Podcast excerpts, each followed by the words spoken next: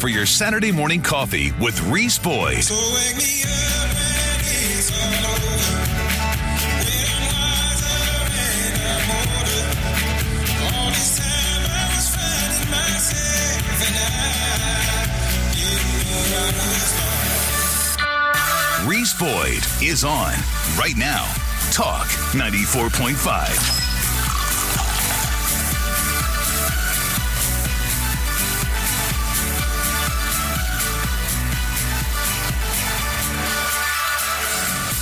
Good morning, everybody. Welcome to another edition of Saturday Morning Coffee, the Reese Boyd Radio Hour at seven oh seven on your Saturday morning. I am Reese Boyd, local attorney here in Myrtle Beach with the firm of Davis and Boyd Attorneys at Law. I'm your host for Saturday Morning Coffee. Welcome to the show.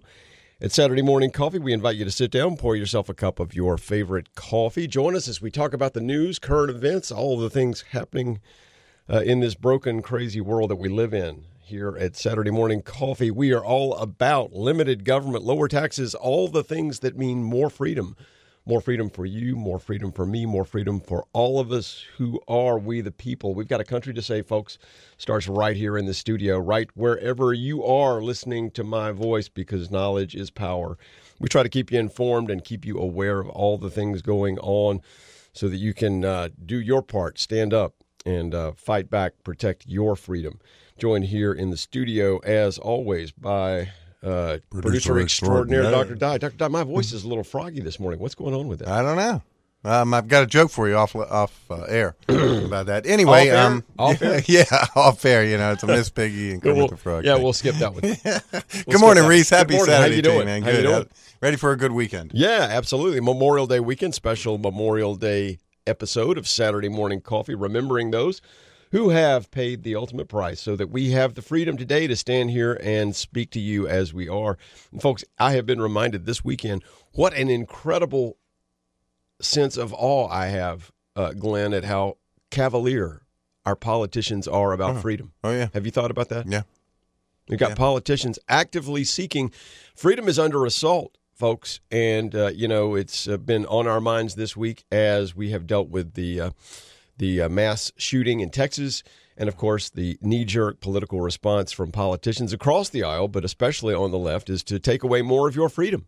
Every time some of uh, anything happens, it, the knee-jerk response from our politicians is to take away my freedom, to take away your freedom. Yeah. They don't get to the root causes of these issues, but they want to take away our freedoms.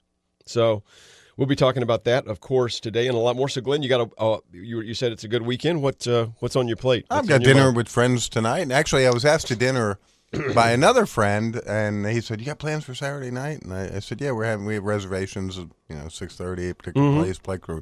And uh, he's like, "Really? We have reservations for seven at the same place, so we're going to see him anyway."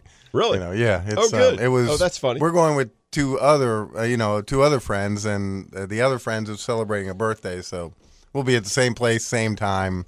Um, and other than that, uh, I think it's going to be a beautiful weekend. It's great, going to be great to go home and cut the grass today. And oh yeah, yeah, you know, we got all that heavy rain, and it's I'm I'm so, I'm so thankful for it. We needed, so we yes, needed, we did. We needed some rain. It's yes, been it's been dry. I don't like. Um, I enjoy sunny weather. Enjoy the weather that we have usually around here, right. It's particularly this time of year. But right. yeah, we needed we needed some some moisture. Well, and if you're a homeowner and you've got rain and plants and things outside, you know, I've got another loquat tree that seems to be dying on me for no reason whatsoever. Yeah. Uh, probably what thirty feet tall, and he yeah. just. I had one go last year, and I I have one that was. It's like right next to it. They were almost growing together.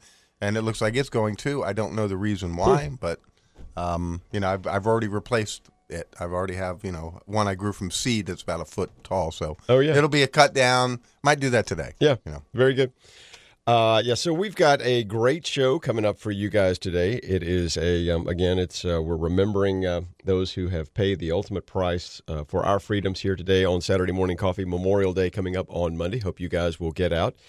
And uh, remember, not just enjoy, in, in, enjoy Memorial Day, certainly, uh, but remember that this is a time of remembrance. Uh, yeah. There's no way we can uh, repay those folks who have uh, died on a beach somewhere, died in a battlefield, died in a foxhole, uh, who died for our freedom so that we could be here today enjoying the freedoms that we do. We can't repay that debt, but we can honor uh, that debt. And so we do that on Memorial Day, and I encourage you guys to remember that, do that, and do that with your families. Teach your children um, and teach uh, your uh, neighbors and, and by example that we honor uh, Memorial Day and we don't forget. We remember those who paid a price so that we could have uh, the freedoms that we enjoy. And just pray, folks, that we are not the ones. You know, I think about it, Glenn, I don't want to be the generation that is on watch mm-hmm. when our freedoms are surrendered.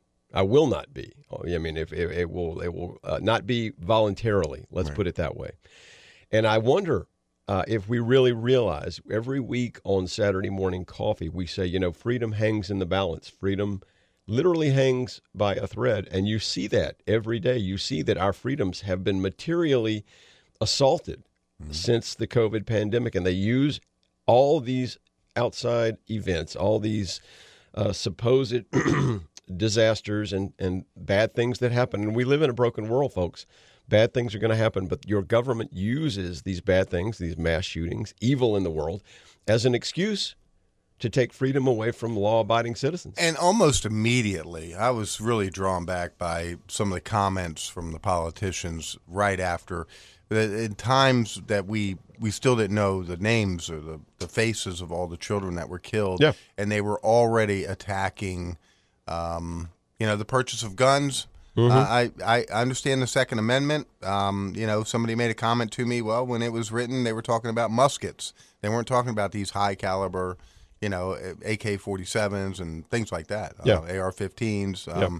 They weren't talking about those back then. And and then somebody also told me yesterday that, well, that in that, in that Second Amendment, it was to protect us Uh, from a government takeover. So we'd have weapons to fight against the government, and if the government's got those high-powered guns, then we should have those high-powered guns. Mm-hmm. So I don't know what you're feeling on the on these high-powered, you know, basically assault weapons.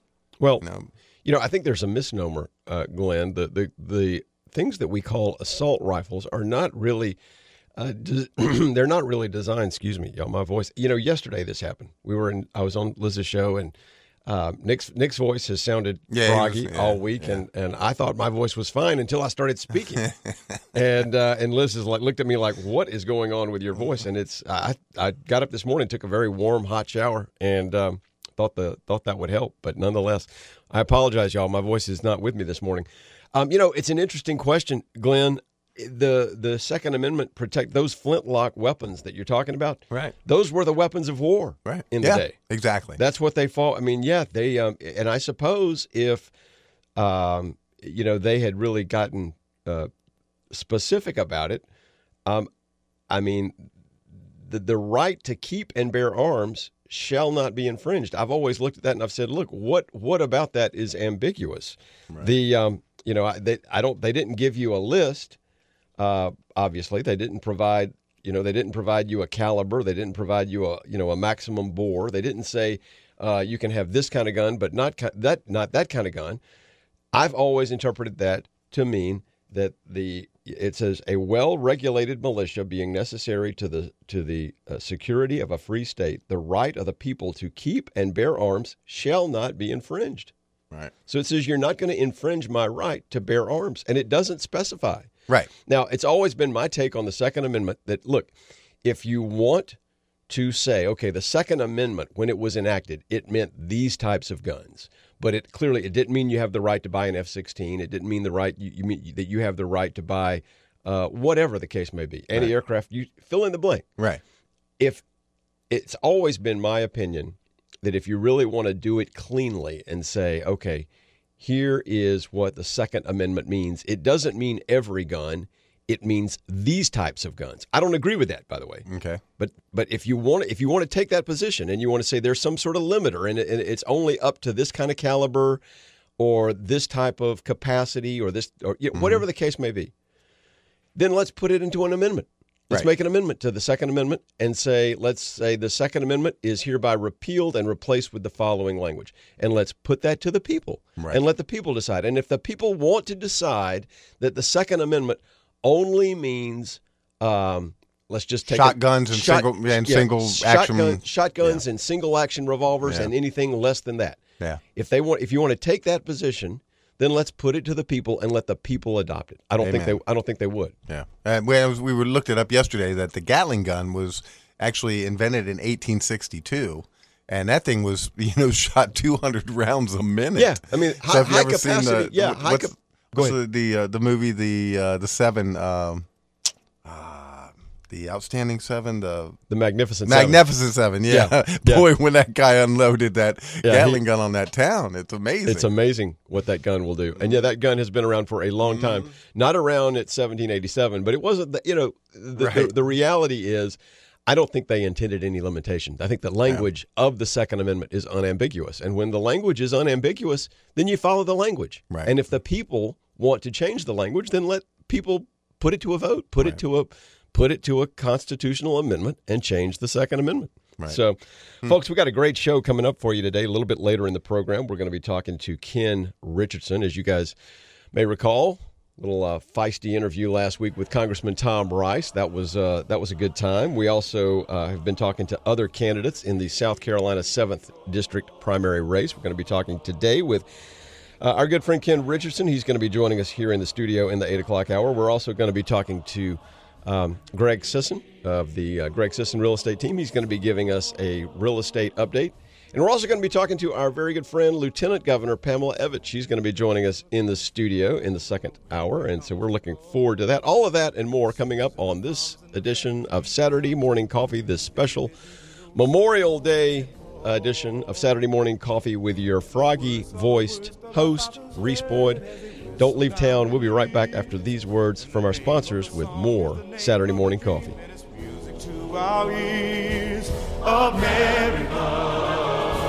America, and the dream goes on.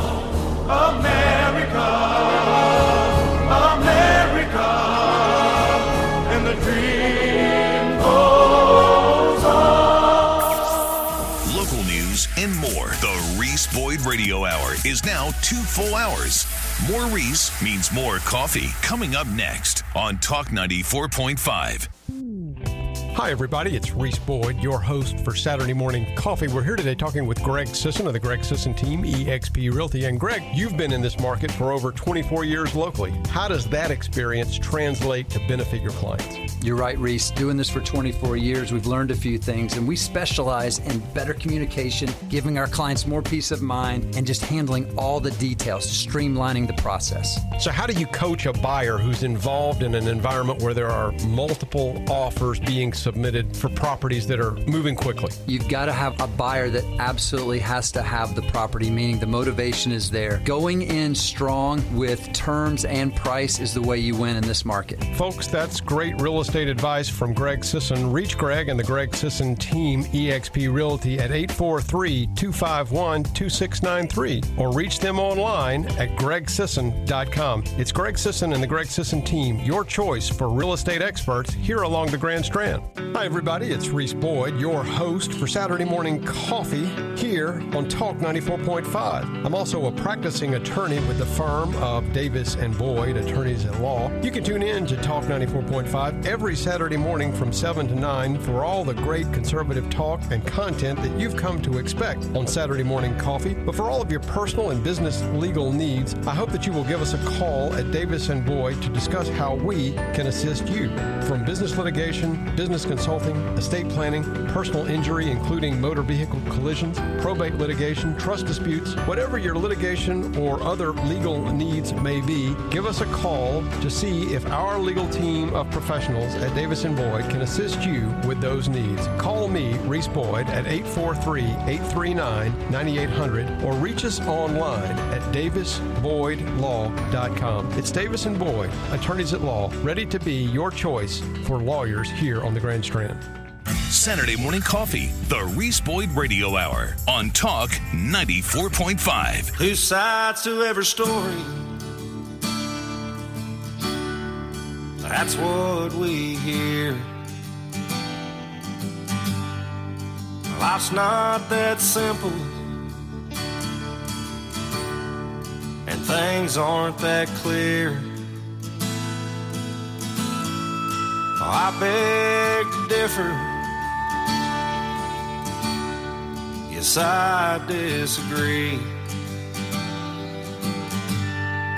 There is right and wrong. Freedom ain't free. Good morning, everybody. Welcome back to Sa- Saturday Morning Coffee, the Reese Boyd Radio Hour. Freedom ain't free, folks. Remembering that today here on Saturday Morning Coffee, this special Memorial Day edition of Saturday Morning Coffee. Thanks for joining us here on the program. And uh, wanted to spend a little bit of time. We mentioned in the first segment, by the way, did not get to the call-in numbers during the first segment. Got off on a little uh, discussion there of other items. But uh, you guys are welcome to join the show. As you know, we always welcome your comments here on Saturday Morning Coffee. Call-in line, of course, eight four three, nine oh three, two nine four five. You can also text your comments to us on the P C R X Computers dot com text line. That number is eight four three, seven nine eight, talk. That's eight four three, seven nine eight, eight two five five. You can tweet your comments to the show. The Twitter handle for the show is at Reese Boyd. That's uh, Reese, R E E S E B O Y D. At Reese Boyd is the Twitter handle for the show. You can also email your comments and questions, topic suggestions, other ideas to the show. That uh, email address for the show is reese boyd s m c at gmail dot com. You can also, uh, many of you love to call the office during normal business hours, chat with me during the uh, day job. The day job, of course, is uh, Reese Boyd Attorney at Law with the firm of Davis and Boyd. So uh, always welcome your calls at the offices of Davis and Boyd. That number, uh, weekdays, eight four three, eight three nine, nine eight hundred. So you guys feel free to reach out, and uh, anytime we can be of assistance, or you just want to chat about uh, various things going on in the world around us, always uh, always happy to hear from you. I wanted to spend a little bit of time, uh, Glenn, you talked about, we were talking about the um, the interview last week with Tom Rice hmm. um, on the show, and we gave Tom... Yeah. Sure, he's a regular listener now. Oh, yeah. Hi, he's, Tom. He's a, fan, yeah. he's a fan. He's a fan. Why do you think he came on the show? It did not go good for him, did it? And you, know, you were so polite. You were so polite. Well, I want I, I want everybody to to to know, not, not just feel. I started to say feel, but I want everybody to know that they can come on the show and they're going to get a fair shot at a fair yeah. interview. I want, and look, there there are reasons. Um, I can understand some reasons uh, why Tom Rice is is a good choice. He's been up there a long time. He's on some powerful committees. Um, he's got uh, some effective uh, positions that he's uh, obtained. And, you know, the other side of the coin, Glenn, as I think about that, I thought to myself, let's just take, we didn't we didn't spend a lot of time talking about I seventy-three, right? True. Um, that was one topic that was on my list. We didn't get a chance to get to it. Right. Uh, Tom, if for those of you who didn't hear the interview, by the way, the interview, if you didn't catch it last week, the interview is available as a podcast, and uh, but we had a pretty lengthy interview on the podcast. The interview last week's episode contains the uh, last week's episode of the podcast contains the interview with Tom Rice. We had a pretty fair interview, I thought. Gave him a, a time to answer a lot of questions, and then I said, yeah. you know, I started to wrap it up. I thought we were wrapping it up. He said, "Well, Reese, I got a couple things," and then he went off on Russell Fry. Yeah. And I thought that was to, very unattractive. And I thought to myself, you know, I first of all, the conventional wisdom that I'd always heard in politics is, you don't talk about your opponent unless your opponent is brought up, because you don't want to make your campaign about somebody else. Exactly. I and, agree. And and, I've, yeah. and every and I've, you know, I mean, take this with a, a big grain of salt, because I've not won any races, but I have I have run for office in the past. But I've always been advised snorted. that, uh, that I've always been advised that you bring your opponent up only when necessary, because you treat your opponent as if they, that you make your, you obviously want to make your campaign about you. So I thought, yeah, me, me, me, me. Yeah, I yeah. thought, I thought that Tom was giving a little too much credence, frankly, to Russell by making him the focal point of of the the basically what was the second half of the interview. And one of the things I did want to say, and I I, I thought that he did come across a little bit. Um, Uh, yeah, yeah, a little bit domineering. He tried to filibuster the interview, but I thought to myself, you know, one of the, you know, one of the, the rules I've learned as a lawyer, Glenn, nine times out of ten, when you're in a court of law and you got a, I don't mean this disrespectful to the congressman, but when you've got a blabbermouth on the stand, the best thing you can do is let them talk. You know, that's mm-hmm. the that, and so that that is always my gut reaction. If somebody if somebody really wants to talk, I'm going to let them talk, because usually uh, in the courtroom they're doing they're doing my, my job for right. me. Yeah, they're you hanging know? themselves. They're yeah. they're they're doing my job yeah. for me. But uh, but you know, it's interesting. One of the things, but I would say this about I seventy-three. We didn't get we didn't really get to it. You know, it occurred to me Tom Rice is on a lot of powerful committees. Um, he's got a I would say a, a fair amount of influence. Should have a fair. Let me. Strike that. Should have a fair amount of influence right. in congressional uh, politics, circles, et cetera. And we've just come through a phase where we are literally blowing monetary mountains out the tailpipe. Mountains of money yeah. are being blown out the tailpipe in this country right now, or have been for the last eighteen months or so, two years or so. With the Rebuild America, Build Back Better, American Rescue Plan, Ukraine, CARES Act. I mean, they, it's just like they're spending money with reckless abandon. We're spending yep. money.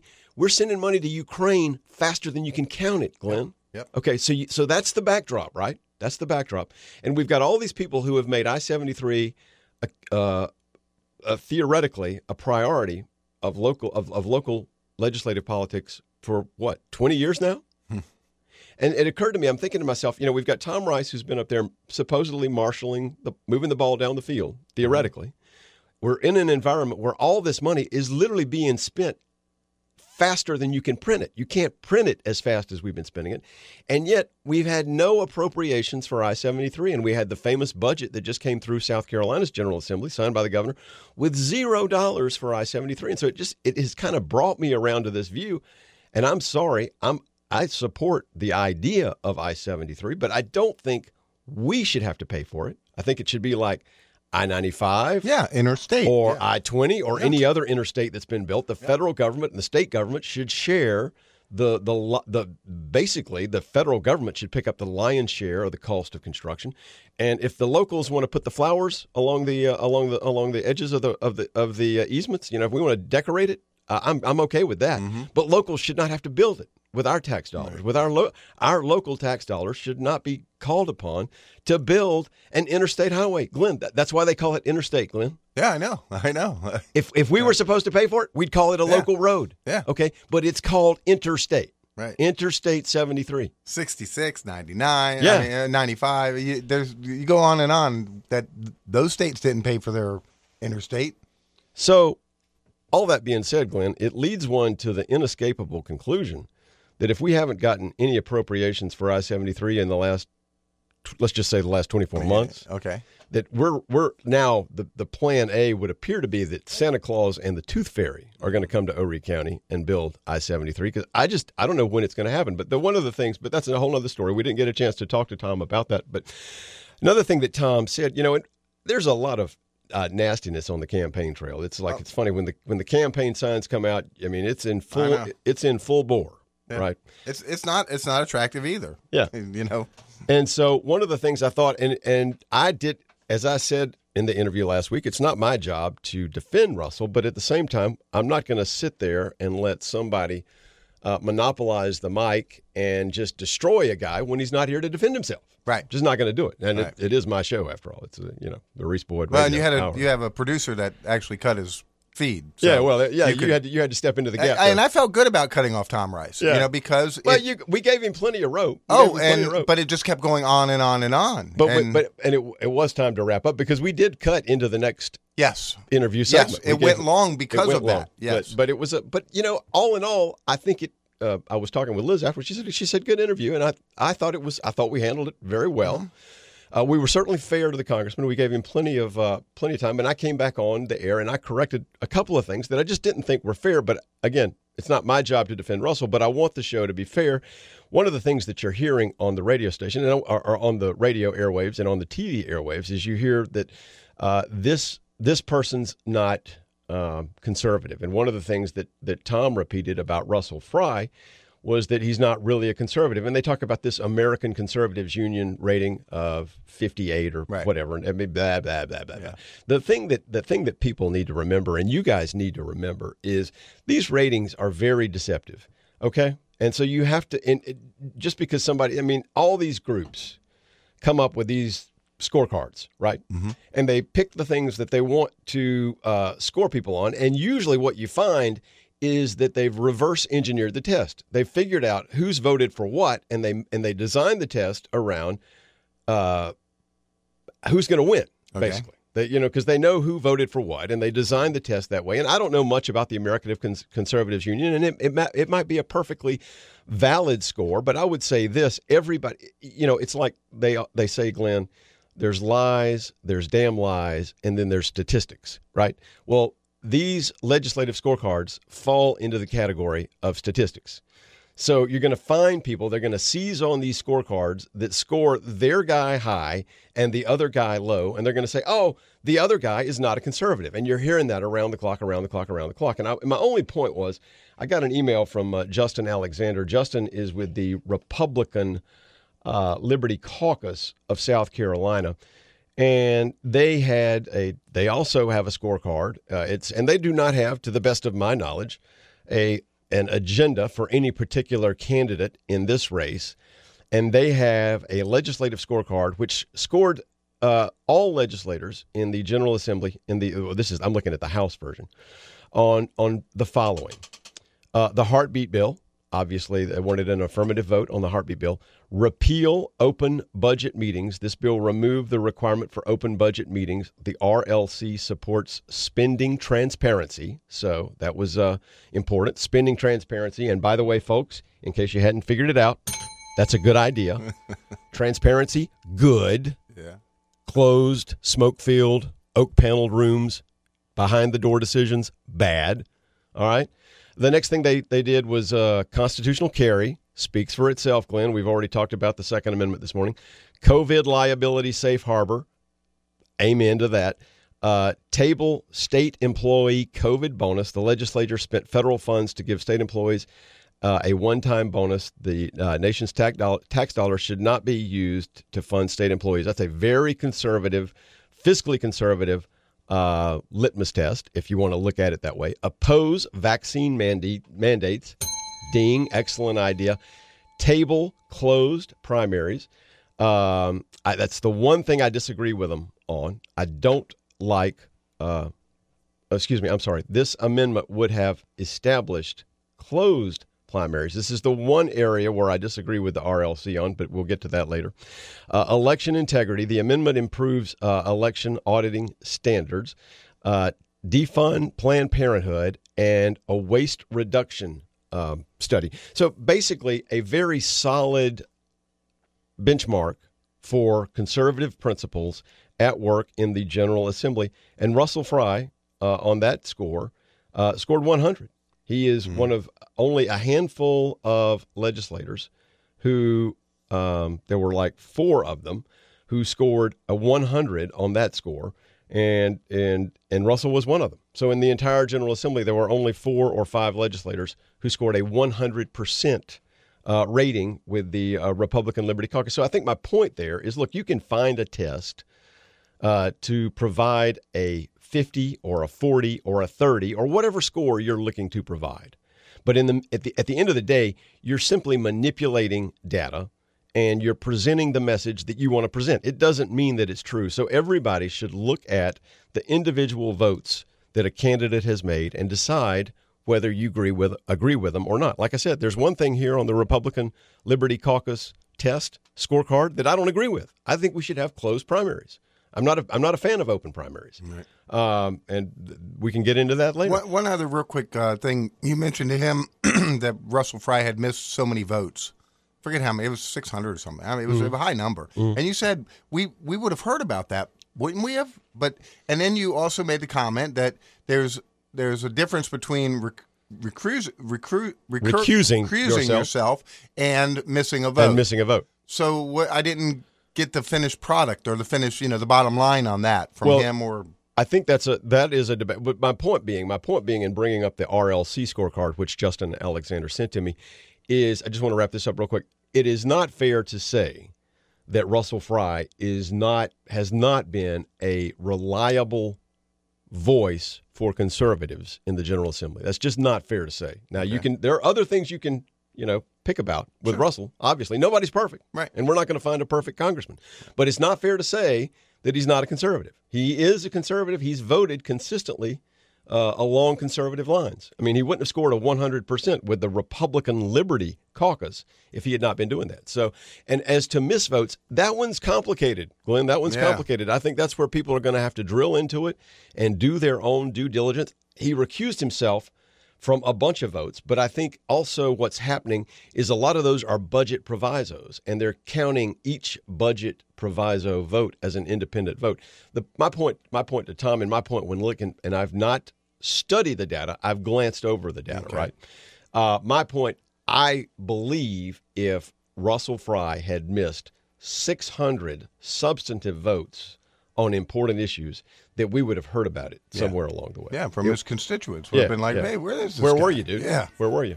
So, but yeah, there are there are a bunch of recusals on uh, on Russell's scorecard, and you just kind of have to look at that and decide, hey, why did he recuse himself, and is it something that I'm concerned about? Right. You know? So, anyway, I just want to clear that up. Want to make sure we're fair. Always try to be fair and balanced here on Saturday Morning Coffee. For all of you who are candidates for office or listeners or whatever your lot may be, stick with us after these words from our sponsors. We'll be right back with more Saturday Morning Coffee. I'm Reese Boyd. That's Glenn Dye. Don't leave town.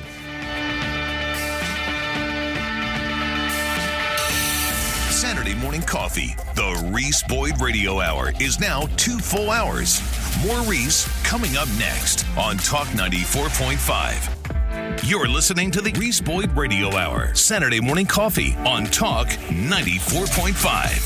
Boy, I don't want to die for you, but if dying's asking me, I'll bear that cross with honor, because freedom don't come free. I'm an American soldier, an American, beside my brothers and my sisters, I will proudly take the stand.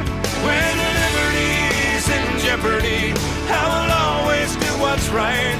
I'm out here on the front lines, sleep in peace tonight.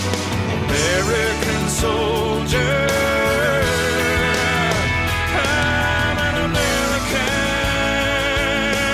American soldier. Good morning, everybody. Welcome back to Saturday Morning Coffee, the Reese Boyd Radio Hour, seven forty-three on your Saturday morning. I want to remind you guys that in just a few minutes, we're going to be talking to congressional candidate Ken Richardson. Ken's running for the same seat uh, that uh, we were just speaking of, the race with Tom Rice, Russell Fry et al.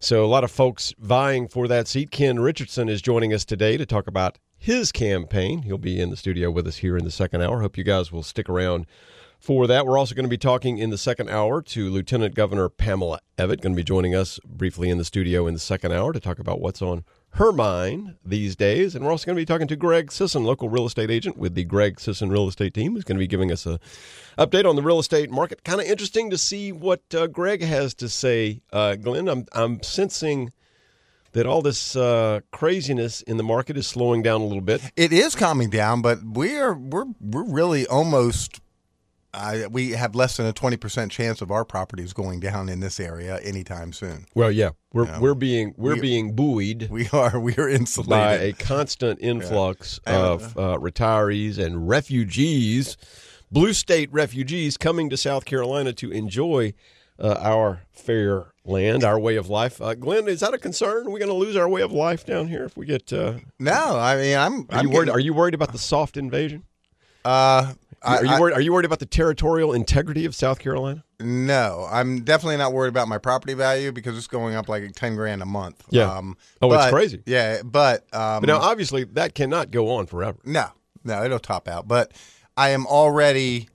I am already a hundred grand over where it originally sold for like twenty years ago, which I was just trying to get that property back to that value. You know, that was my goal, and I'm I'm over a hundred thousand dollars over that. So, Woo! Um, I'm but, Rick James. But you know what? I'm going to tell you what I am very concerned about. What are you concerned about, sir? Um, we don't know who's in this country now because our southern border has been open for so long. We don't know what type of sleeper cell or terrorist group or terrorist people we have in this country. And I, I believe that we're going to see a, a, a major terrorist attack, and it scares the crap out of me. You know, I've I've got uh, other things that we've fentanyl. You know, yeah, like we talked well, about we, when we, we there's plenty of it here to kill us all. Um, two and a half times over. Yeah, Glenn. Yeah. There's enough fentanyl that's been imported just that we're aware of, right, based on what they have captured. Yep. And and if you remember back in history, I mean, you remember the Tylenol problem where people, some what was oh, yeah. it, cyanide or something was put yeah, in those capsules, yeah. and just people go in and take an aspirin and die. Um, I, I my concern is that uh, we are going to see uh, death, and yeah. uh, unfortunately, it, it it will come back to haunt the Biden administration, I believe, because more than likely we're going to find out that that person or those that group came across our southern border. I mean, they're uh, not just coming from Mexico and, you know, uh, El Salvador. These people are coming from, what, one hundred twenty-four different nations have come across they're that border? They're coming from around the world. They're yeah. going. Uh, Central America, Glenn, is now the feeder. Yep. There are now documented instances where people are coming from the Middle East, other continents, Europe, Africa, yep. Asia. They're coming through Central America because Central America is basically porous. Very easy uh, to get into Central America. Once you get into Central America, you can make your way up, not too much difficulty, make your way up through Mexico, yeah. and, and yes, find your way into the United States. I, I believe, Glenn, that one day history is going to judge the Biden administration as one of the most, if not the most, dangerous administrations in our history. The one the one that either, I mean, I'm going to say this, the one that, because it's entirely possible that things could get so bad. I I, I honestly believe they want a revolution sometimes. Yeah. When you look at when you look at the things that they do, whether, I mean, okay. simple things, baby formula, all the way up to the huge things, the fiscal malfeasance, uh, yeah. the economic disaster that they have created. The fact that gas is now moving towards five dollars a gallon here in South Carolina, Glenn. There are other places where it's seven, mm-hmm. seven fifty a gallon, mm-hmm. and going up. They're saying by the end of the summer that it's going to be approaching ten dollars a gallon in some places. And the fact is, it's more important. Your survival is less important to Joe Biden than reducing your carbon footprint. Right. He's okay if you suffer as long as he believes you're carbon footprint is being reduced. He can sleep well at night knowing that he's protecting the planet. He's insane. He's an enemy of the people, Glenn. I hate to say it, but the president yeah. of the United States and his administration, it's almost as if they want the country to be destroyed. Yep. It really is. I mean, yep. it's like, I think we're dealing with the, the, the very intentional undoing of the freedoms that you and I have come to take for granted. Well, and, and that's the problem. The, Many of us have taken them for granted. The demo, the people that voted for Joe Biden, I mean, I've had conversations with people that have voted for Joe Biden, and uh, they do have buyer's remorse. I, I actually asked the tough question the other day. If, you know, we were having the presidential election in a couple of weeks, and it was a Biden-Trump, you know, showdown again, who, yeah. would, who would you vote for? And I was hoping that this person wouldn't say Biden, and she replied, I, I couldn't bring myself to vote for either of them. Yeah. And I thought that was actually a better answer than had she said Biden, you know, because oh, yeah. I was kind That's of worried about that. I mean, yeah. I, I, I try to tell people that, you know, you've been misled on the accomplishments of Donald Trump when he was in office. You just need to Google it, and you'll see the, the White House papers with the accomplishments of Donald Trump during his administration. Read through them, because your C B S, your N B C, M S N B C, your uh, C N N, they did not talk about his accomplishments. They they attacked him every day and made him sound like he was a, a tyrant, um, uh, you know, a nasty guy. He put out the bad tweets and everything. Well, damn it, I would go for a bad tweet right now to have Absolutely. that president back. And, and what has happened in the past year and a half would not have happened with Donald Trump. I honestly believe that. I don't believe our withdrawal from Afghanistan would have killed thirteen Americans. I don't believe that our borders would be open. We were, it was paid for. It was ready to be completed, and they just stopped it. Uh, the pipeline, the gas. I mean, the drilling, the fracking. It's so. it, it, it's unbelievable, uh, Glenn. There there is an absolute. It, it's a shock to think about how badly this administration has done I mean, it really is a shock, and you have to really work hard to get your arms around it. And it seems we, we've initially we've thought, well, this is um, a bad run of luck that it, we're having. It's going to be bad. We said gonna, that it's going to get better. We knew it was going to be bad. Mm-hmm. We didn't know how bad, but now it's a, it's a um, it's a uh, it's a real, I think, test for the nation as to whether or not we can get through this and survive. So I got there's an interesting piece uh, from Mike Huckabee that was uh, published this week. I want to share with y'all. It talks about some wisdom, because we all assume that the forthcoming um, midterms are going to right the ship, but we've got to keep certain things in mind, and we got to work hard to make that happen. But we'll get to that after the break. After these words from our sponsors, we'll be right back with more of this special Memorial Day edition of Saturday Morning Coffee. I'm Reese Boyd. That's Glenn Dye. Stick with us. We'll be right back. Text us eight four three, seven nine eight, TALK. Saturday Morning Coffee, the Reese Boyd Radio Hour on Talk ninety-four point five. Thanks for waking up with Saturday Morning Coffee, the Reese Boyd Radio Hour on Talk ninety-four point five. Before you start your preaching, let me ask you this, my friend. Have you forgotten how it felt that day to see your home?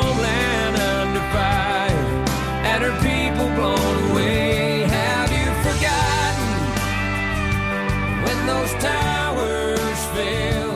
We had neighbors still inside, going through a living hell. And you say we shouldn't worry about Bin Laden. Have you forgotten? Good morning, everybody. Welcome back to Saturday Morning Coffee, the Reese Boyd Radio Hour, seven fifty-five on your Saturday morning. Have you forgotten? I haven't forgotten. We will never forget here on Saturday Morning Coffee. We remember. This weekend, especially on this special Memorial Day edition of Saturday Morning Coffee, remembering those who have given their lives so that you can remain free. Folks, there was um, much to get to today. We wanted to talk about the Uvalde shooter and some recent developments. A lot to talk to, lot, lot to talk about there. We'll try to get to that. But Glenn and I were talking about where we are as a country and all the things that Democrats have done and how it literally it it does no longer appear. I believe there's an intentional effort to destroy, and when I say destroy, I mean remake America in their image, uh, folks, in in in a new uh, paradigm, a, a, a, a basically a paradigm shift politically.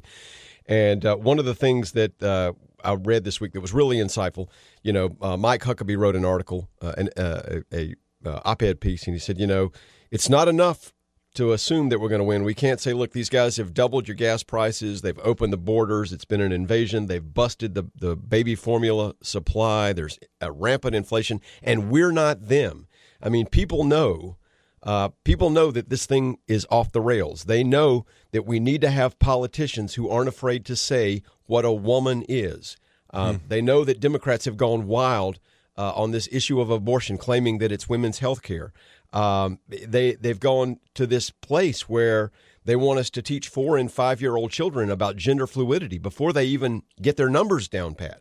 Um, and, and frankly, people know that's insanity, and working-class Americans are tired of hearing elitists in Hollywood and Washington lecture them about climate change, climate change and, uh, and, and, and their carbon footprint. They're sick of it. Yep.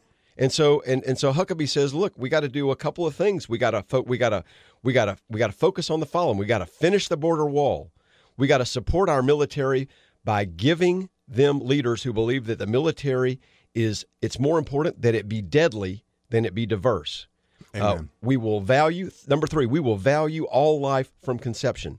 Number four, we will work toward a completely different tax system like the fair tax, in which people pay taxes based on what they consume, not based on what they produce. Number five, we will follow the Constitution and allow the states to govern themselves according to the federal model.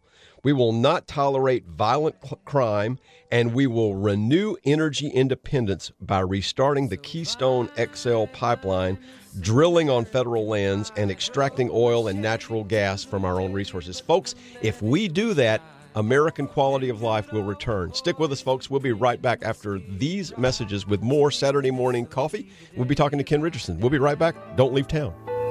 This is ninety-four point five W T K N, Murrells Inlet, Myrtle Beach. The one and only Dan Bongino. Weekdays at noon on Talk ninety-four point five.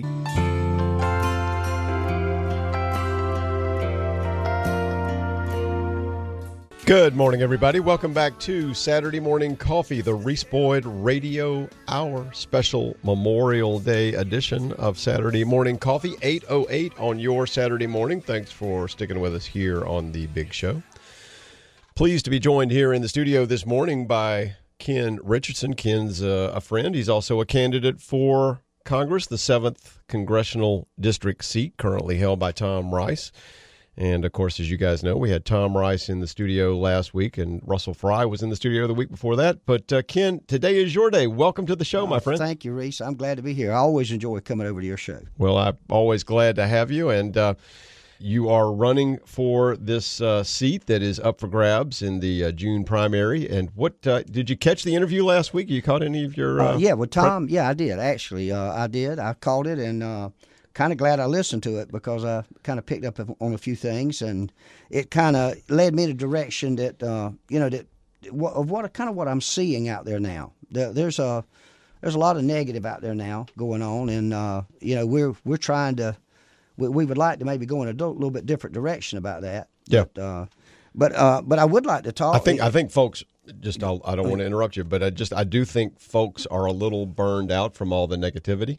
Um, well, uh, well you know, you know I've, I, I'll be honest. You know, last time, the last election in twenty twenty was what we call a COVID election. Yeah, you know, nobody could go out and campaign mm-hmm. and, and that type of stuff. And and and, and this election is uh, uh, I'm, I'll call it more of a silly election. It, it seems like um, it's all who wants to beat up who. Yeah. That's kind of what's going on now. I mean, you know, we got we're in a situation now, you know, where we got Tom and Russell kind of fighting each other every day, and then uh, now we've uh, actually this has started in the last uh, week or two. We've got now we got Barbara Arthur and Garrett Barton fighting with each other, and uh, hmm. you know, I, I just I, I feel like the people in the P D and and and seventh District are tired of all the fighting. They just want to kind of let's hear some facts. Yeah. So now, now for folks who may not have, and I I always have a theory that you people start to pay attention to the race when you start seeing the signs, right? You know, litter the roadways. People are reminded finally that, hey, there's an election coming up. Who am I going to vote for?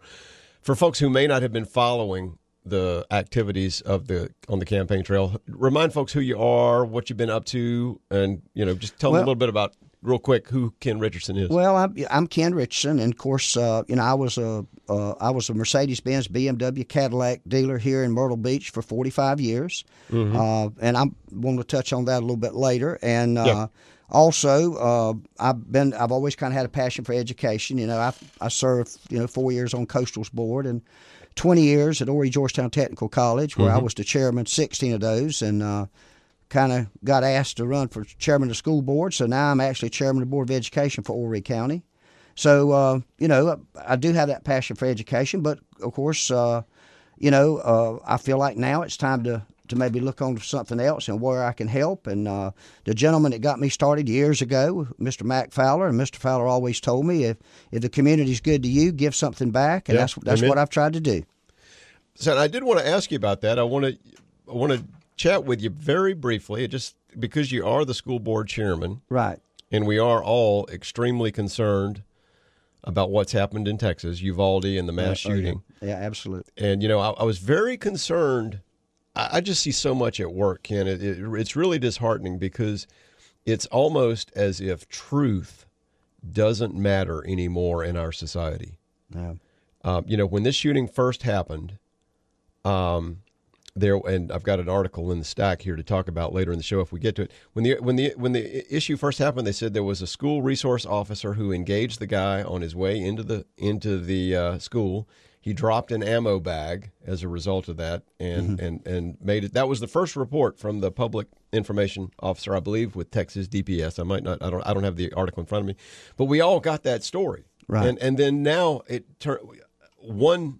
Full day later, news cycle later, we we we learn, of course, now the Texas governor, Governor Greg Abbott's very upset about how he's claiming that he was misled by uh, the the folks on the ground. But but we won't get into all that. That's not for your interview. But but now we learn that there isn't there was no school resource officer on site.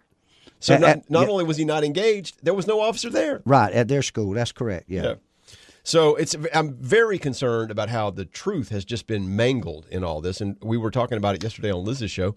And uh, I said, and they, people were saying, "Oh, y'all are up, down on the police." No, I just want the facts. I just want the facts. And if they and if they set up a, a perimeter around the school and waited an hour to go in, I want to know why, and right. I want to know who made that seemingly completely idiotic decision. But nonetheless, that's not what. Yeah. Well, I, and I can tell but, you this: we, we yeah. have we have fifty-six schools. Yeah.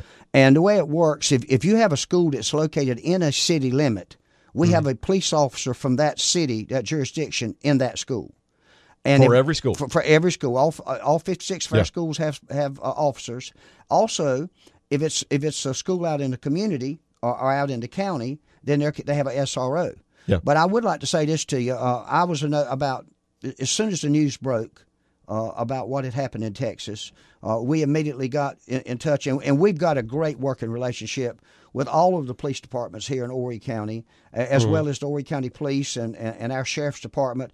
But uh, the next morning we had, uh, in fact, every parent, if, they, if they'll check or look or happen yeah. to notice, we had anywhere from two to three officers at every school the yeah. next morning. Yeah. Because, you know, you don't want something that happened somewhere else to breed something oh, that happened yeah. here. Copycat. So, uh, right, exactly, exactly. So, uh, yeah, I think it's funny. The, the, the same go-to, Ken, and this is you, you want to speak to this, you know, when, when a mass shooting happens, and it's a tragic event, but when a mass shooting happens, it's almost like you can you know where the Democrats in Congress are going to go. Exactly, always. The, the, the, you know the Beto the Beto O'Rourke said they're they hell yeah we're taking your A R whatever right and, you know your A R your A R fourteen we want to take your A R fourteen right, away right. from yeah you. yeah and um and I'm I'm like I mean look before you take something away from me at least figure out what you're trying to get right you know? yeah but uh but that's their that's their go to.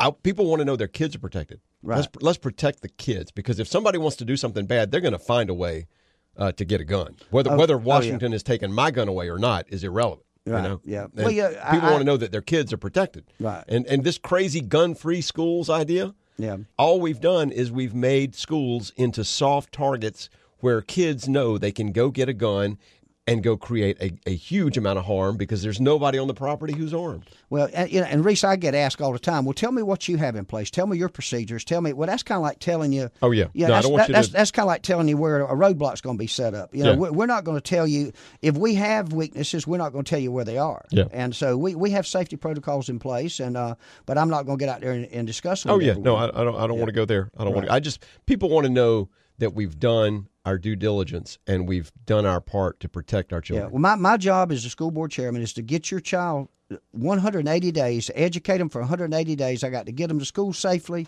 educate them, and get them home safely. And that's what we try to do, you yeah. know.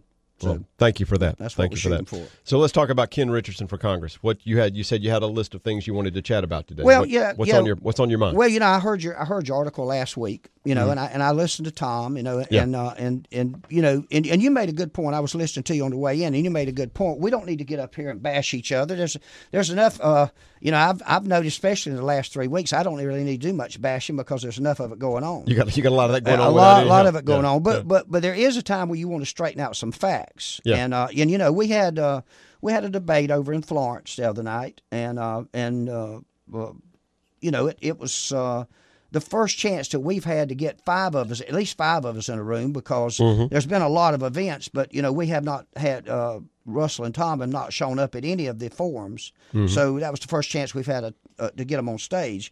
But you know uh, one of the things that that Tom talked about. Um, Uh, with you the other day was how he voted his conscience. Yeah. You know, and uh, but unfortunately on the impeachment vote. Yeah, yeah, on the impeachment vote. But you know, you, but you're not you're not sent to Washington to vote your conscience. You're sent to Washington to vote the way your constituents want you to vote. It's not it's not about voting your conscience, and um, and you know, a, a lot of people that are, that know me know that I was I had planned to get in this race way before Tom voted to impeach Trump. Mm-hmm. And the reason was it, it was more because of lack of what Tom had done than uh, than him voting to impeach the president. Because yeah. uh, really, uh, other than focus on I seventy-three, that's about all I see out of Tom, and that's all I've seen, you know, uh, out of the last, you know, for the last ten years. Yeah. Uh, you know, and and I'm, you know, I said it the other night at the debate. Uh, I seventy-three is dead. It's time to bury it. And it's not that, you know, a lot of people think, oh, I'm so hard against I seventy-three, and it's not that. I, I'm against paying for it. Um, I, I feel like that people are, are, they want local roads fixed. They want the local infrastructure. We got bridge problems. We got flooding problems. And, yeah. uh, you know, and why do we need an interstate to get you here faster just so you can sit in local traffic longer? Well, and I think that's a good point. And and my, my thought, and we talked about this earlier in the show, Ken, is we've been asking for this for, what, twenty, thirty years? Uh, you know, I, I know, I've been hearing about it thirty, thirty-five years, but I, I can tell you this. I don't uh, – I don't know a lot of people, yeah. uh, I would say thirty years, this thirty years old, that will ever drive on I seventy-three. I, I mean, I, I think it, I think it's a pipe dream, and I think, uh, you know, the, the Myrtle Beach Chamber can keep trying to sell it all they mm-hmm. want to, but, mm-hmm. you know, I do my own polls. You know, when I go and I go and I speak to a room, yeah. and and, I, and there, if there's one hundred people in that room, and they tell me they don't want I seventy-three, I don't need to hear, I don't need to talk to a poll or li- yeah. listen to some pollster. And, and I'm look, I'm all for it, Ken, if if it if there's a need for it, and I believe there is, and the federal government will treat it like any other infrastructure improvement and build it as part of the, you know, whatever right, ordinary. Yeah. If they want to pay for it. Yeah. Whatever ordinary appropriation process we go through to get money for our interstate system. If they want to, if they want to, if they're willing to prioritize I seventy-three as a part of that, then I'm all for it. But if they're not, I don't think local taxpayers should shoulder the the burden of building an interstate highway. Yeah. You know, because I think, you know, we've got a ton of people uh, moving to the area. We're going to need more schools. We're going to have to go out and build schools. There's going to be, there are going to be people who are going to be telling us, hey, your property taxes, people are moving here because of the low property taxes, but all the infrastructure that we're going to need to deal with all these people, all the schools, all the additional roads is going to re- is going to put a burden on the local tax base. They're going right. to be, they're going to be those who will tell us taxes are going to need to go up to accommodate all these people. So then you're going to throw a, an interstate highway to get more people, as you said, to get more people here right. to, to, to, to throw them into the soup. So I think there's a real legitimate concern there that says, hey, you can't put all of this on the back of, of, of local taxpayers. Yeah. I, well, yeah, I had a good friend of mine tell me uh, the other day, he said, you know, Ken, he said, fixing the local roads and, and maintaining them and keeping them up is a little bit like the Eiffel Tower. A lot yeah. of people don't realize, you know, they paint the Eiffel Tower three hundred sixty-five days a year. Yeah. I mean, uh, they start at the bottom and they paint their way up to the top. Yeah. When they get to the top, they go back to the bottom they start and they over. Start, start over. Yeah. It, it, it's constant. Well, it's the same way with maintaining our roads. Our roads, is, it's a constant, it's going to be constant work all the time. Yeah. So, you know, with that being said, uh, that means that there will never be any money for I seventy-three unless it comes from the federal government or some kind of special interest. Come, we you know we get something else dumped on us. But uh, I just don't feel like right now that uh, uh, I think I seventy-three is uh, it, it, they're going to keep talking about it. But I think we need to send a congressman to Washington that's going to be focused on something other than I seventy-three. He might actually might actually be able to get something accomplished. Yeah. Amen. Folks, uh, we're talking to Ken Richardson, who is a candidate for the South Carolina Congressional uh, District seven seat. Ken, can you stick around through a break? We'll oh, chat yeah, a little sure. bit further. Sure. Folks, we're talking to Ken Richardson. We'll be right back after these words from our sponsors. I'm Reese Boyd. That's Ken Richardson and Glenn Dye. Don't leave town. She came out here to be Saturday Morning Coffee, the Reese Boyd Radio Hour, and more coming up next on Talk ninety-four point five. Hi, everybody. It's Reese Boyd, your host for Saturday Morning Coffee here on Talk ninety-four point five. I'm also a practicing attorney with the firm of Davis and Boyd Attorneys at Law. You can tune in to Talk ninety-four point five every Saturday morning from seven to nine for all the great conservative talk and content that you've come to expect on Saturday Morning Coffee. But for all of your personal and business legal needs, I hope that you will give us a call at Davis and Boyd to discuss how we can assist you. From business litigation, business consulting, estate planning, personal injury, including motor vehicle collisions, probate litigation, trust disputes, whatever your litigation or other legal needs may be, give us a call to see if our legal team of professionals at Davis and Boyd can assist you with those needs. Call me, Reese Boyd, at eight four three, eight three nine, nine eight zero zero or reach us online at davis boyd law dot com. It's Davis and Boyd, Attorneys at Law, ready to be your choice for lawyers here on the Grand Strand. Saturday Morning Coffee. The Reese Boyd Radio Hour is now two full hours, two full hours on Talk ninety-four point five. Served in the army, we lost his right eye, but he flew a flag out in our yard till the day that he died. He wanted my mother. my brother, my sister, and me, to grow up and live happy in the land of the free. Now this nation that I love is falling under attack. Good morning, everybody. Welcome back to Saturday Morning Coffee, this special Memorial Day weekend edition of Saturday Morning Coffee. Talking to Ken Richardson, who's a candidate for South Carolina Congressional District seven. Ken, good uh, good to have you on the show this morning. What else is on your mind this morning? Well, you know, uh, one thing I do want to clear up, you know, I mentioned a debate the other night, and, um, you know, where Tom, Tom made his comment about the uh, his yeah. voting voting his conscience. But, uh, you know, I, I did take a uh, – anybody that saw the debate, I've had a lot of feedback on this. Uh, I took a few love taps at Russell, and, and uh, so I do want to – yeah, I do want to kind of address that. Yeah. One, one thing, you know, I think I might have got Russell, Russell a little frustrated one time because, you know, Russell come back and, you know, he called me a car dealer, you know, like, like that was a bad thing. Yeah. So I, I would like to address that since yeah. since we're not going to have any more debates because, you know, it seems like nobody wants to get back on stage with me. Well, I've noticed some people I've noticed some people on social media using that term as if they're trying to, to, to disparage you, yeah, yeah, you know, yeah. which and, I think is kind yeah. of a... And and so, you know, this is what I'd like to say to Russell and his listeners out there for calling me a car dealer. You know, yeah. I, I'm proud to say I was a car dealer. I bear, I am. But uh, one thing I think that Russell might want to go back and look at is, you know, last year, the state of South Carolina, the automobile business put twenty-seven billion dollars back into the local, uh, back into the economy of South Carolina. Yeah. And that's a lot of money. And, um, you know, and he called me a car dealer, and I know it was kind of heated there at the passion and uh, the heat of the moment, but Uh, but I don't feel like Russell owes me an apology or anything on it. But I tell you what he should do. He really should go around to all these local car dealers that he collected money from, because he collected over forty thousand dollars from all our local car dealers. Yeah. And may, he might want to apologize to them. Yeah. And, you know, if, if you don't want to apologize to them for, you know, saying that, maybe you might want to return their money to them. Well, and, you know, I've noticed, uh, Ken, I, I think, I, listen, I'm, I'm proud of what you did. I'm proud of what you've done. You've you've had a great life. Sometimes I wonder, I'm like, why would Ken want to do all this? Because he's, he's got a great life. But well, you built a business. You built a business. And I, I've, I noticed, actually, I think it's one of um, uh, Barton's folks was, you know, calling you basically car salesman guy, basically. And I thought to myself, you know, you built a business. You hired a bunch of people. Yeah. You helped a bunch of people realize the American dream. Absolutely. You, you, you made a bunch of money with that business. You gave people jobs. And then after you made money in that business, you sold it for even more money. Right. I right. mean. And you've taken care of kids. Yeah. I well, mean. Ding, ding, ding. Yeah. Yeah. Well, hello. Yeah. yeah. What, well, you know, what, well, what's the, the problem, Houston? What is the problem? It's the American.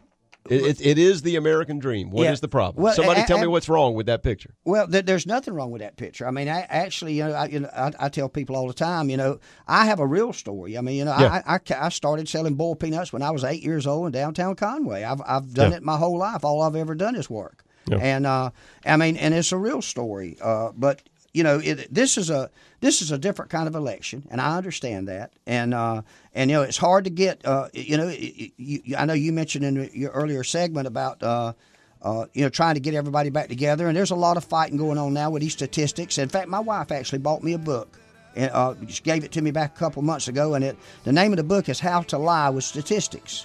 Oh yeah. so uh, and I've been I've been trying to read it because yeah. I've been trying to sift through between Tom and Russell because they go back and forth with each other, and uh, you know because one's claiming one's lying, the other claiming the other lie. I mean, somebody might be lying, somebody might not be lying. I don't know, but the bottom line is, you know, there, in less than three weeks we're going to pick a new congressman.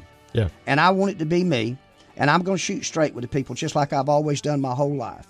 But if you'll go back and look at who's taken away from the area and look at who's given back to the area, I'm the only candidate in this race that has given back to the area. Well, Ken, if folks want to get in touch with you and follow your campaign and uh, find out more about Ken Richardson for Congress, how can they do that? They can go to uh, ken for congress dot com. We got a great website up, and we actually got twelve new videos on there that, where we touch on every pretty much every issue, everything from I seventy-three to education to jobs to uh, just there's I think there's fifteen new videos that just went up. All right, great, very great, good. Great way to find out. Ken, good luck, and uh, let us know uh, when we can uh, count on you to come back in the come back anytime. Uh, anytime always any, always anytime happy to have you, folks. It's Ken Richardson running for Congress, and after these words from our sponsors, we'll be right back with more Saturday Morning Coffee. A little Greg Sisson and Pamela Evette coming right up on Saturday Morning Coffee. So stick with us. We'll be right back.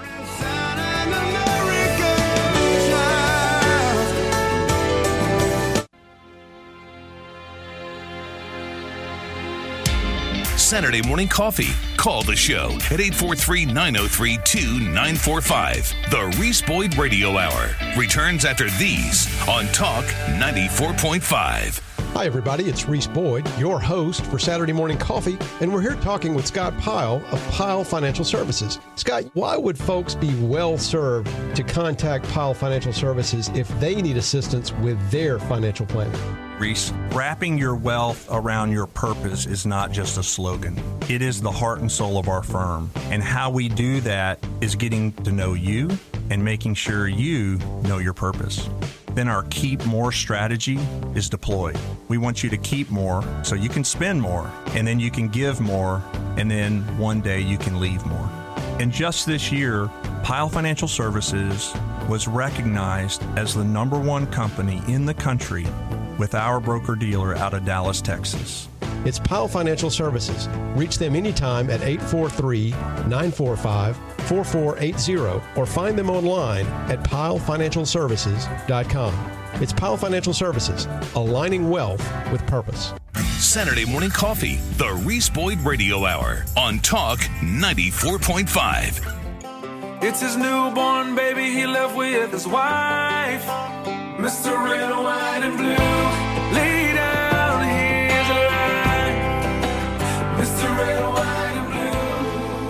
Good morning, everybody. Welcome back to Saturday Morning Coffee, the Reese Boyd Radio Hour, eight thirty-eight on your Saturday morning. Thanks for joining us here on the program. Talking this morning to Ken Richardson. Thanks to Ken for joining us here on the show. Good interview. Now we're joined, got another guest already in the studio, our own Greg Sisson. Greg, welcome to Saturday Morning Coffee. Thank you, Reese. It's always awesome to be here. It's good to see you. Yeah, and Glenn, a- of course. Hey, Reese. I mean, Greg. Uh, we, uh, Reese, Greg, doesn't yeah, whatever. Just Greg, Greg, late for dinner. Greg, of course, is our local real estate expert. I always like to hear from you from time to time to get an update on what's going on with the market. And it seems as though, uh, Greg, to me, it seems as though we've talked about it this morning. This administration is just doing everything in their power to destroy Amer- American economic might and, and and the standard of living for all of us. And but yet, on the other hand, you've got a bunch of people who are moving to the area, continue to move to the area, mm-hmm. which is sort of buoying our real estate market, has buoyed it significantly.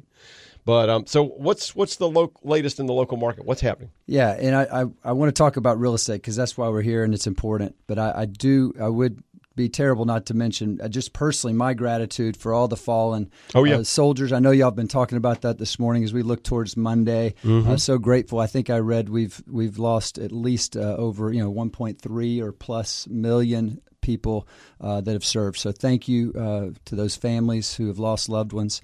Uh, but when we get to think about the real estate market, you're right. I mean, this the po- the craziness policies and all the craziness going on that you just mentioned has is driving people to our state and others, of course, mm-hmm. in the South primarily. We call them blue state refugees. Yeah. Yes.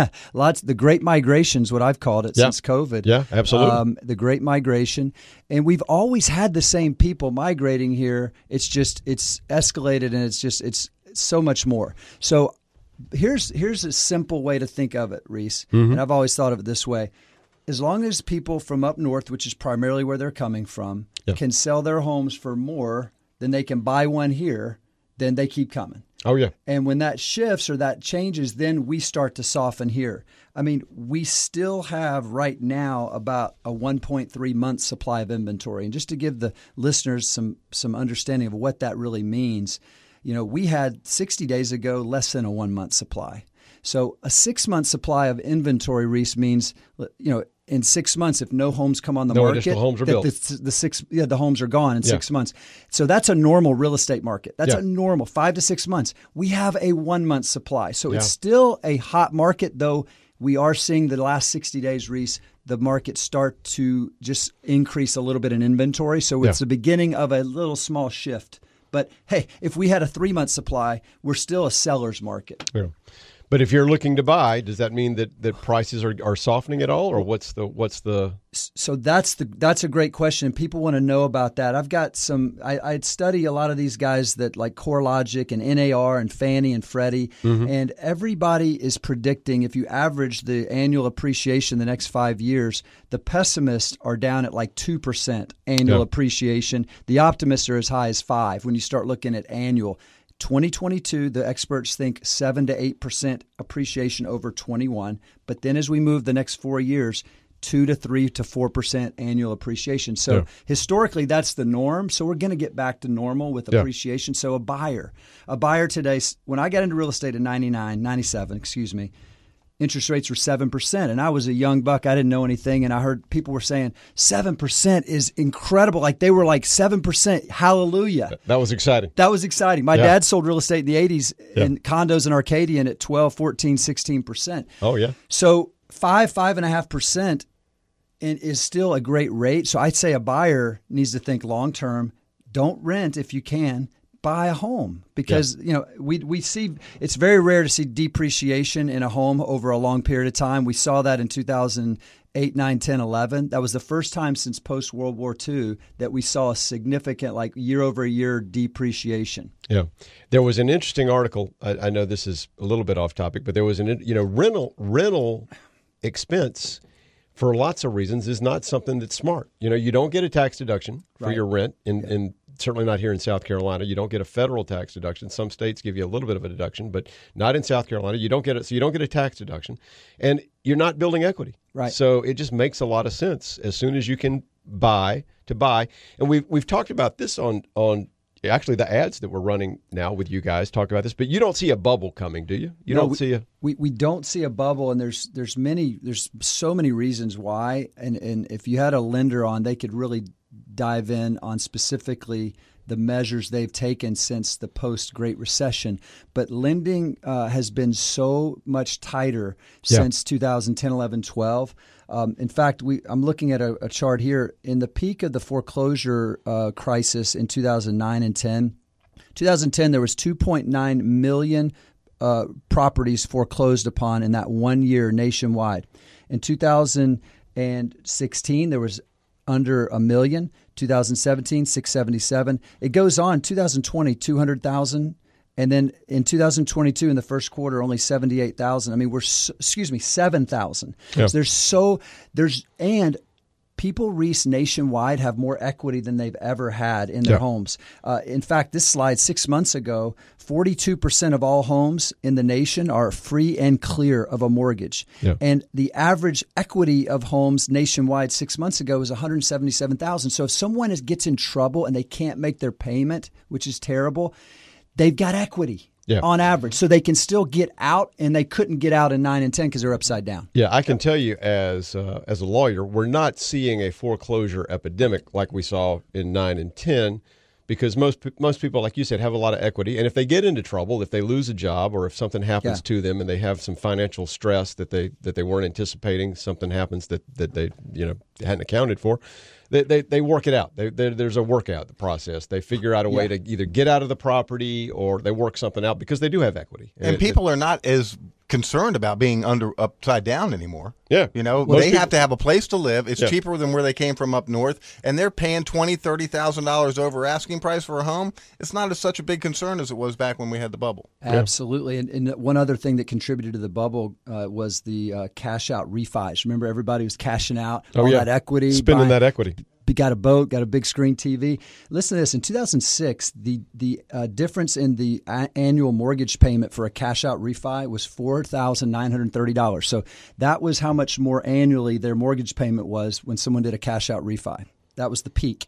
In two thousand twenty, when there was a lot of cash-out refis because people had great equity, twenty and even twenty-one, all yeah. twenty-one. You know what the difference was in twenty twenty-one? thirty-four dollars. So people were cashing out, refinancing, getting that lower rate, and their payment only went up on average in twenty-one, thirty-four dollars for the whole year. So again, people are not, their payments are not going up. Therefore, there's less trouble coming. Yeah. Good. So still a good time to sell, still a good time to buy. Don't you love the real estate business, sales business guy business as usual. That yeah. says it's always a great time to always yeah. sell and buy. But really, if you're a seller now, If you don't, if, unless you've had your head in the sand, we've gone up thirty percent in the last two years and the market inventory is starting to climb. So yes, if you're going to sell your property, there's no reason to wait if you need to sell. Yeah. And as a buyer, we know long-term, don't buy today to flip in ninety days. No. But if you're a long-term, no. long-term yeah. owner of real estate. Don't buy to flip. And we know yeah. interest rates will be going up again this yeah. year.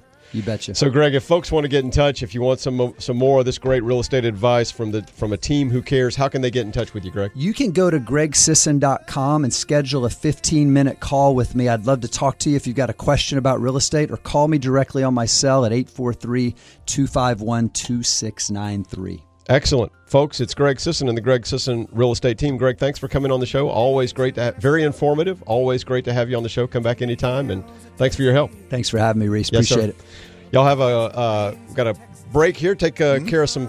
No, no break. We're oh, we're not going to break. No, man, she's going to take us to the end. We're gonna. We've already got all our commercials oh, we've done out our commercials, of the way. So we've, we are, we've made all our. Up- we are going to make the switch here, little right. Greenwood here. While we're making Greenwood, the folks, switch. We're going to be joined now. Thank you, Greg, for joining us here on the show, folks. We joined. Uh, Now in the studio by our next guest, but we're just rocking and rolling this morning. Glenn Dye, the Ayatollah of rock and roll, has got us rocking and rolling this morning. He just pulled a fast one on me. I thought we were going to a commercial break, and we're not. So okay. Good morning. Time See, is you hers. Gotta, you got to be on your toes around. I know. Here, I got to be on my toes. Can you push that door to there that you yes, just walked through? Thank. Well, uh, good morning, Pamela Evette. How are you this morning? Our Lieutenant Governor joins us here in the studio. What an honor here on, on Saturday Morning Coffee. I know they can't see it, but I am happy you're supporting your Clemson sweatshirt. Yeah, this is my. I got my Clemson colors on. I'm I'm a multi I'm a multifaceted uh, collegiate uh, guy. I'm, I went to Davidson, of course, and uh, but I grew up going to Clemson football games. My dad was a Clemson Tiger, so he would take us to Death Valley every weekend football season. So you can't go through that experience no. and not be a Clemson Tiger. Absolutely, so, yeah. absolutely. So yeah, I'm, my blood runs orange, even though I didn't actually go to Clemson. But uh, how are you this morning? I'm doing great. Excellent. I mean, I'm down here. How can it not be great? Yeah, here. It's always great to have you when you're in town. And uh, I see that there was an event coming up on, is it June? I had it uh, here in front of me a minute ago, June eighth. Yes, it's Wednesday. Wednesday. Yeah. And you and the governor will be in town for a dinner with the Horry County Republican Women's Club. I'm looking for, let's see, yeah, June eighth, six p.m.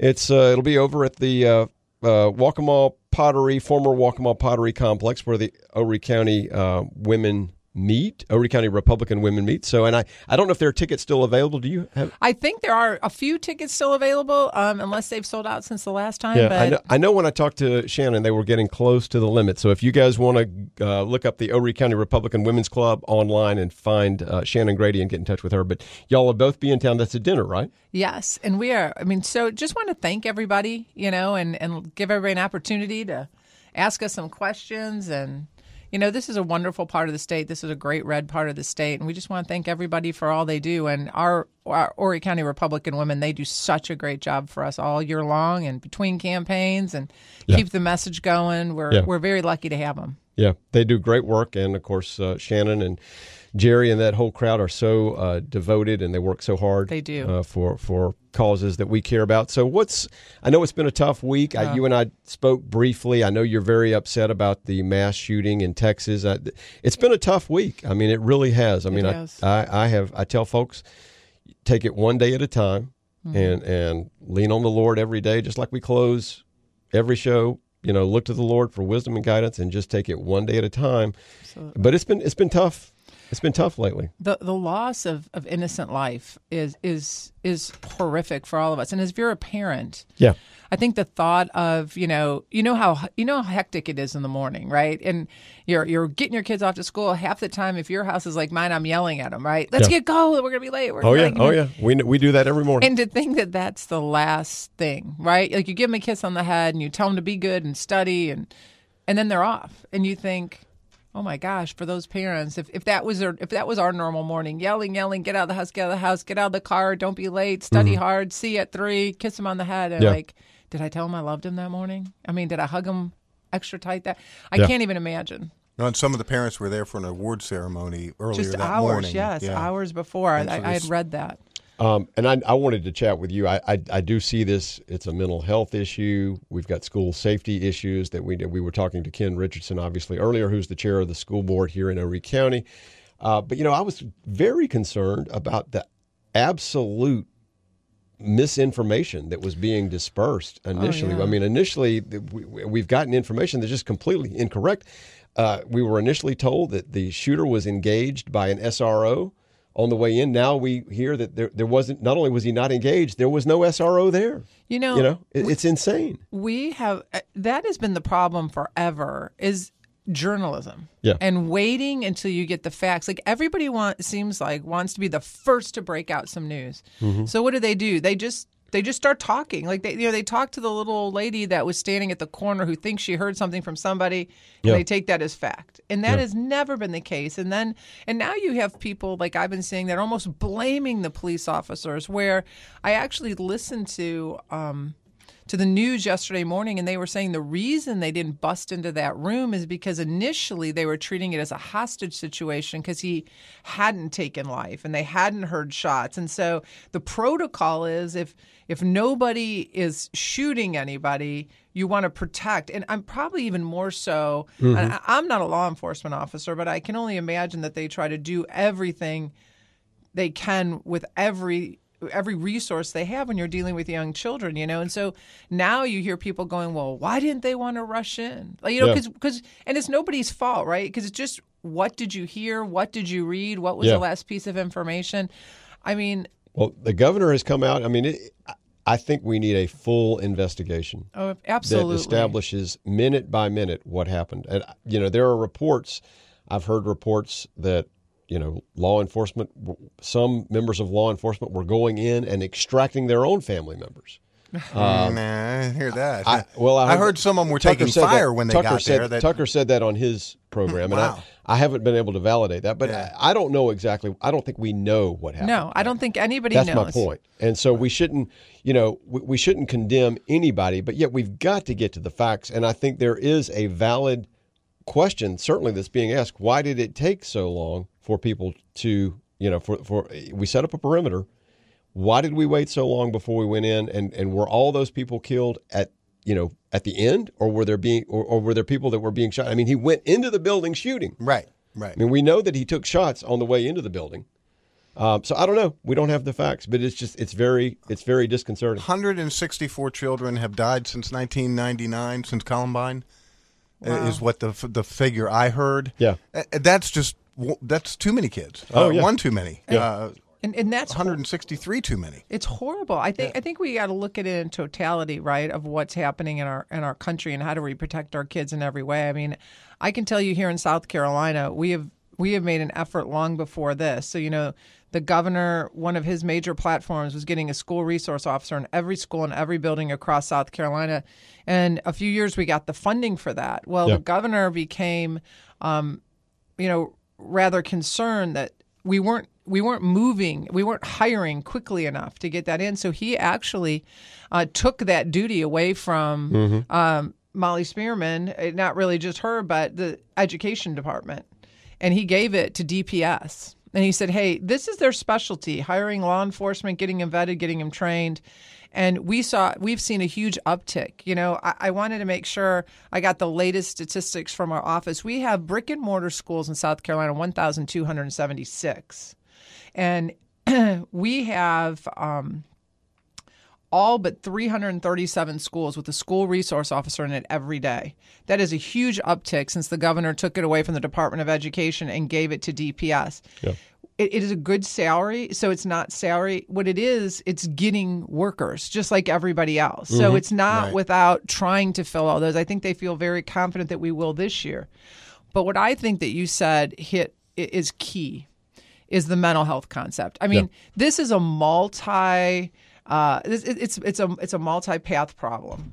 It's mental health. Yeah. It's S R Os in the schools. It's the breakdown of the family. Mm-hmm. It's God out of everybody's lives. Like you take all that together, it, it's a perfect storm. And so um, the governor, if if everybody saw it, was on E T V. It, it it made news across the state. He has reached out to Robbie Kern with H H S. Did a a comprehensive look at mental health workers in our schools. Came back that they were severely underpaid. Robbie Kern is going to double their salary because the money is there. Mm-hmm. He came out and, who and is said Ro- it. Who is Robbie Kern? Robbie Kern is the director of H H S. H H S, okay. And um, great guy, really innovative. The money has always been there. Yeah. Why it wasn't given to raise those salaries, he can't he can't guess that, right? But we're going to raise those salaries. We're going to double them. Yeah. And hopefully that will not only attract mental health workers, because we have a huge shortage there, Reese. Mm-hmm. Could we? Can we afford to have a mental health worker in every single school? Yes. Can we find them? No. Um, you know, we have got to address mental health. The governor has, you know, really jumped out on this issue, uh, starting first within our schools because one of COVID. Yeah. Look at how many kids were isolated, yeah. kids who maybe already it, were struggling. It has taken a toll on mental health. Whatever problems we had, they've okay. been exacerbated by that isolation. Yep.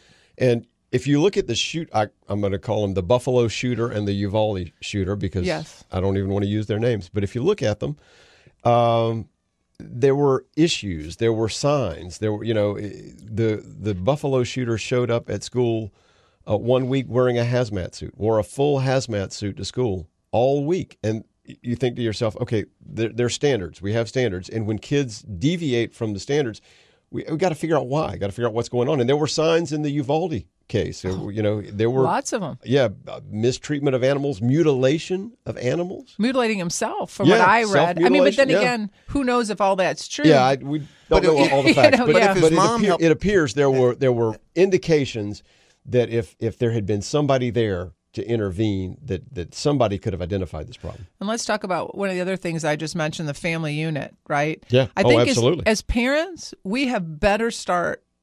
Like being each other's support system. Let's stop looking on social media and thinking everybody has this pristine, nobody gets mad in their house, kids get straight A's, everybody's eating healthy life. It's not the way it is, right? Yeah. We are looking at, um, we are judging, and we got to come together, right? We got to start helping each other as parents, because I can tell you, I don't know about you, Reese, but when I was little, if we did something wrong three blocks away, my mm-hmm. mom knew about it before we ever pulled in the driveway, before oh, yeah. we ever yep. rode our no bikes in the driveway, you right? You didn't even get home. You couldn't even get, because, but now, parents, like, you're almost appalled if somebody calls you. We have to start looking at it as a community, right? And if parents, you know, we need each other. Yeah. And that's how you help. So, you know, family, what do we talk about? The breakdown of family, mm-hmm. mental health issues, S R Os in the schools, and then God, right? Yeah. I think we always have to realize that there is a much bigger, there's a much bigger picture than what we see here. And I think, yeah. isn't that what keeps us all? My dad used to say to us when we would leave the house, uh, it was really for my brothers, not me, but he would say, you know, I may not see you, but God sees everything you do. Amen. So, well, Uh, Pam, with that little bit of parting wisdom, uh, we're going to have to close it out. Any any further, any final comments? Well, no, I just want to say yeah. South Carolina, South Carolinians, be proud um, of what we're doing here in South Carolina. We're at, we are definitely at uh, cutting edge.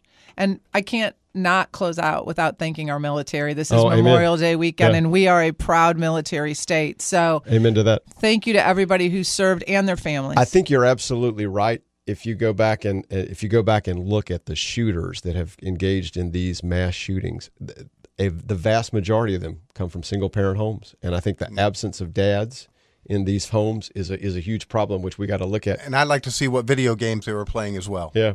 Because Amen. I really think there's a, a blurred line between reality and video games. Well, I think and, it desensitizes our kids, yeah, right? Yeah, when yeah. you're killing people all day long yep. oh, on yeah. a video game, does it desensitize you? I don't know. I'm an accountant, so I try not to I dabble in the mental health space, but I think it does. Want to, re- want to remind everybody, thank you, Lieutenant Governor Pamela Evette, for Thanks, joining us Reese. Here on the show. Come back anytime. Always great I to have it. You. Want to remind you guys that it is Memorial Day weekend. There is a Military Appreciation Days parade at uh, Market Common this morning. It's at ten thirty a.m. along Faro Parkway, so take part in that. There's also a family picnic and exhibits from eleven to two, also at uh, Valor Memorial Garden in Fair, uh, in Market Common. And uh, coming up tomorrow, there's a Surfside Beach Memorial Day golf cart parade at two p.m. at sixteenth avenue North, heading south on Ocean Boulevard.